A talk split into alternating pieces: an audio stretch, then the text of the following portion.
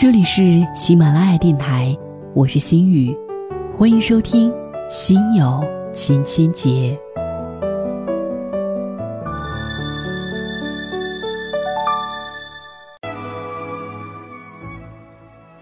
今天我要和各位的女生朋友们分享很多的东西。我身边有很多的姑娘们，她们在生活里头被人叫做汉子、女汉子。我就想跟这些姑娘们，而且跟这些姑娘身边的那些朋友说一说，为什么这些姑娘就学不会撒娇呢？有朋友向我吐槽，结婚刚一年的太太好吃懒做，无恶不作，当初眼瞎了，为什么娶她？我调侃她，她正常的时候还是很会撒娇的。朋友高仓健士的脸上露出了憨豆先生一样的那一种娇羞。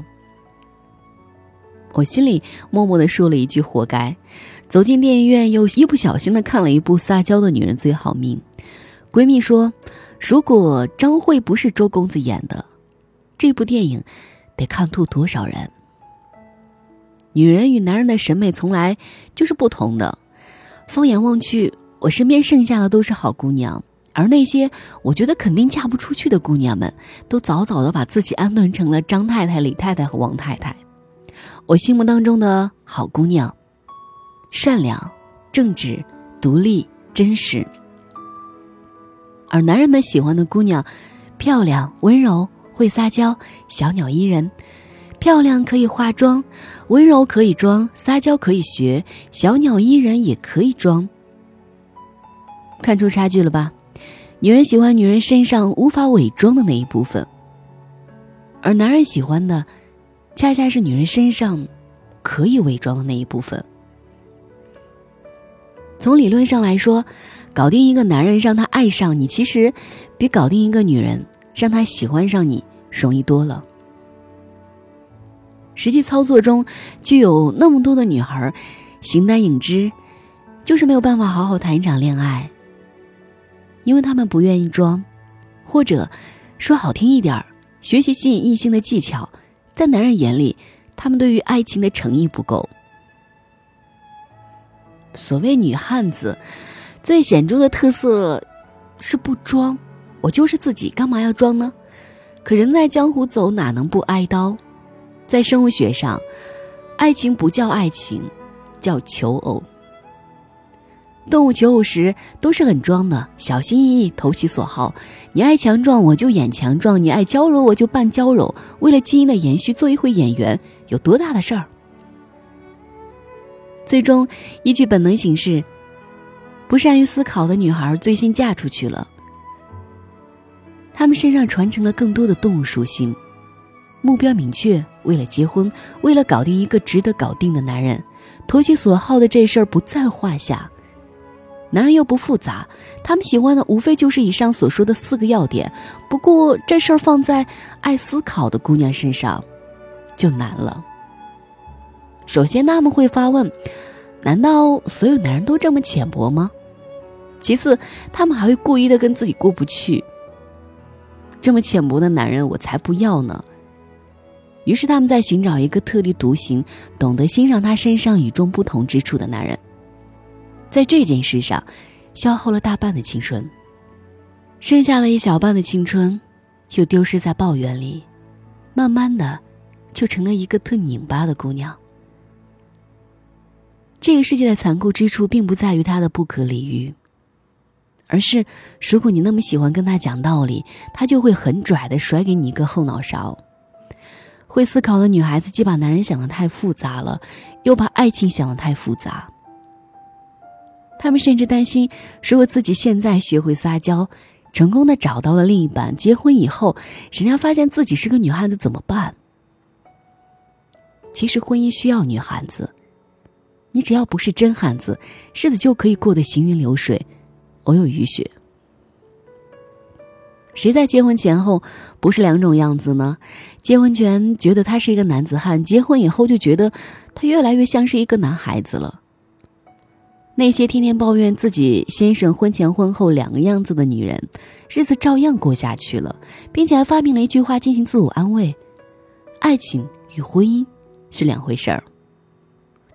你不愿意像周公子饰演的张慧那样，为了谈一场恋爱脱胎换骨，拼尽大江南北撒娇天团的王后们教授自己撒娇的秘方。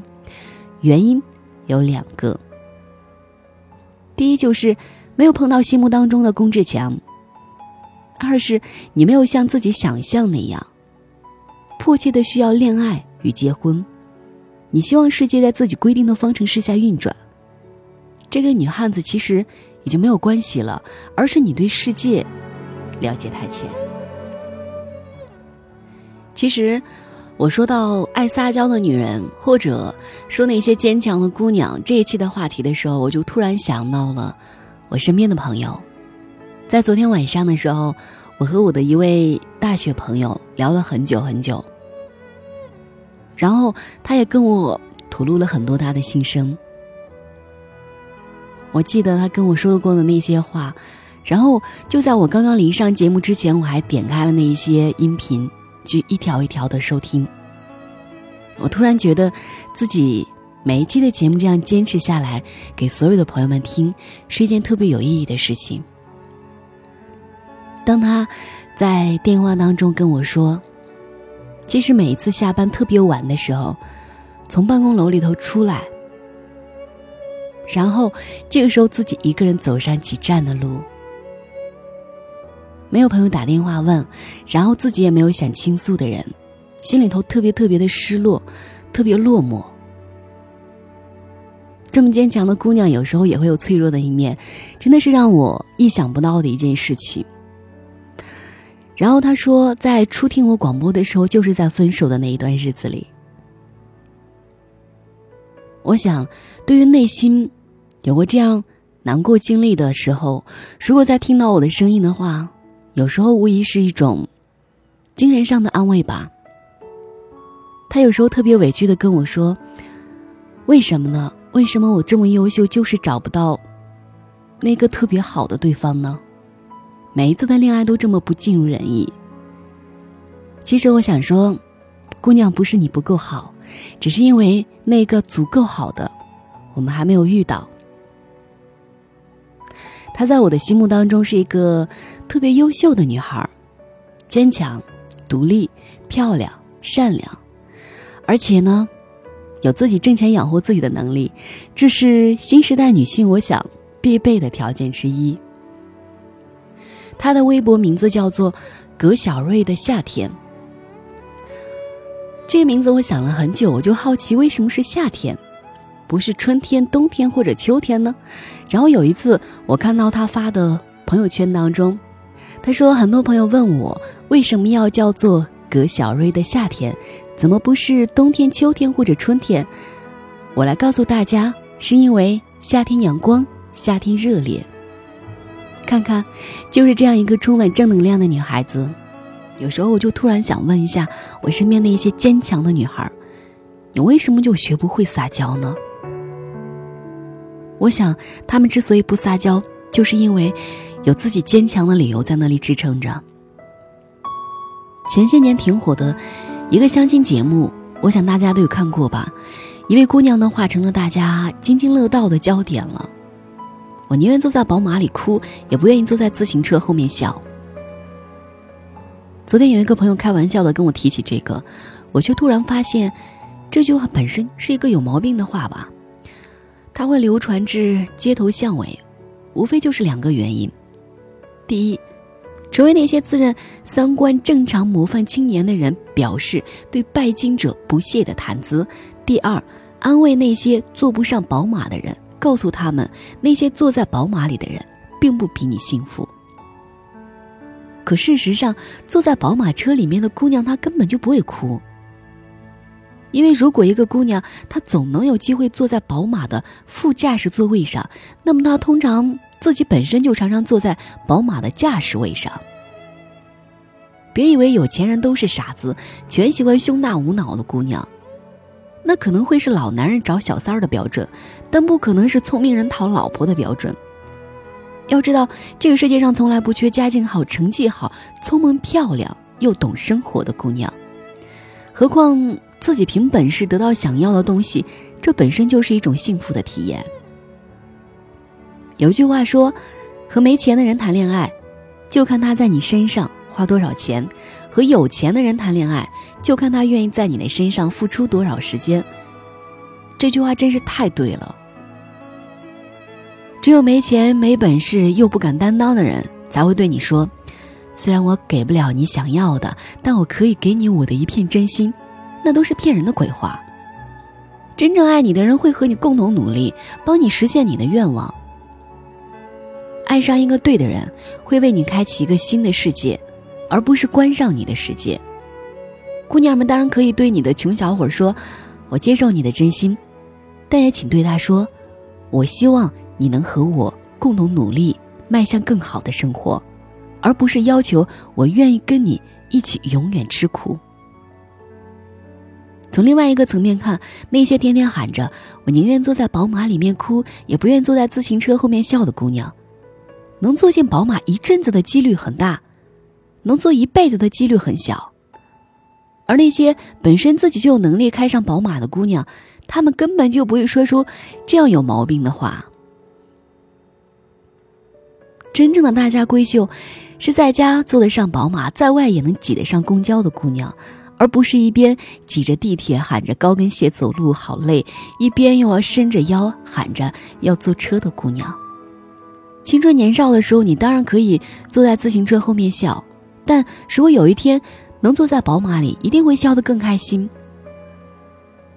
暂时的一无所有没有什么可耻的，但一无所有还不知道想办法改变现状，想着要求你跟着他吃苦的男人，这不是扯是什么？聪明的姑娘当然会选择爱那些能够带领着自己生活的更好的男人，不止物质上的满足，更是精神上的提升。一个人尚且需要不断成长，保持进步。如果是两个人在一起，那更应该要共同进步。朋友有圈子，婚姻也一样有圈子。你只能通过提高自己的水准，才可能交到更高层次的朋友。婚姻也是一样的。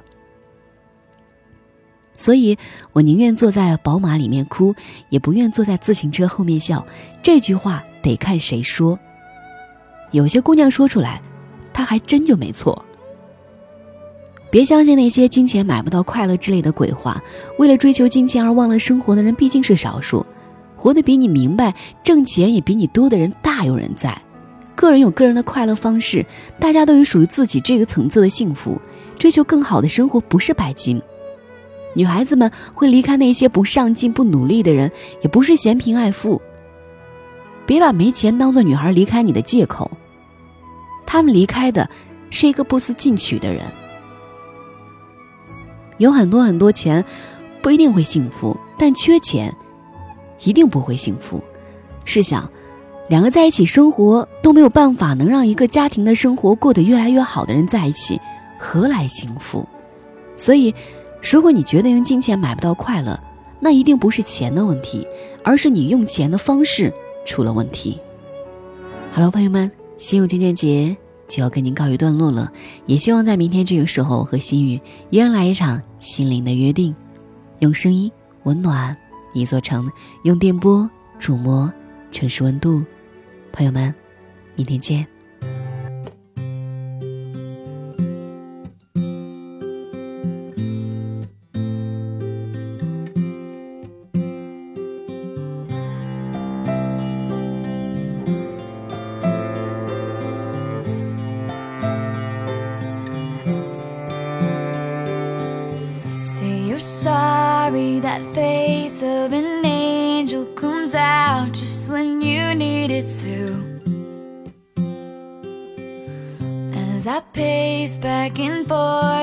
This time, cause I honestly believed in you.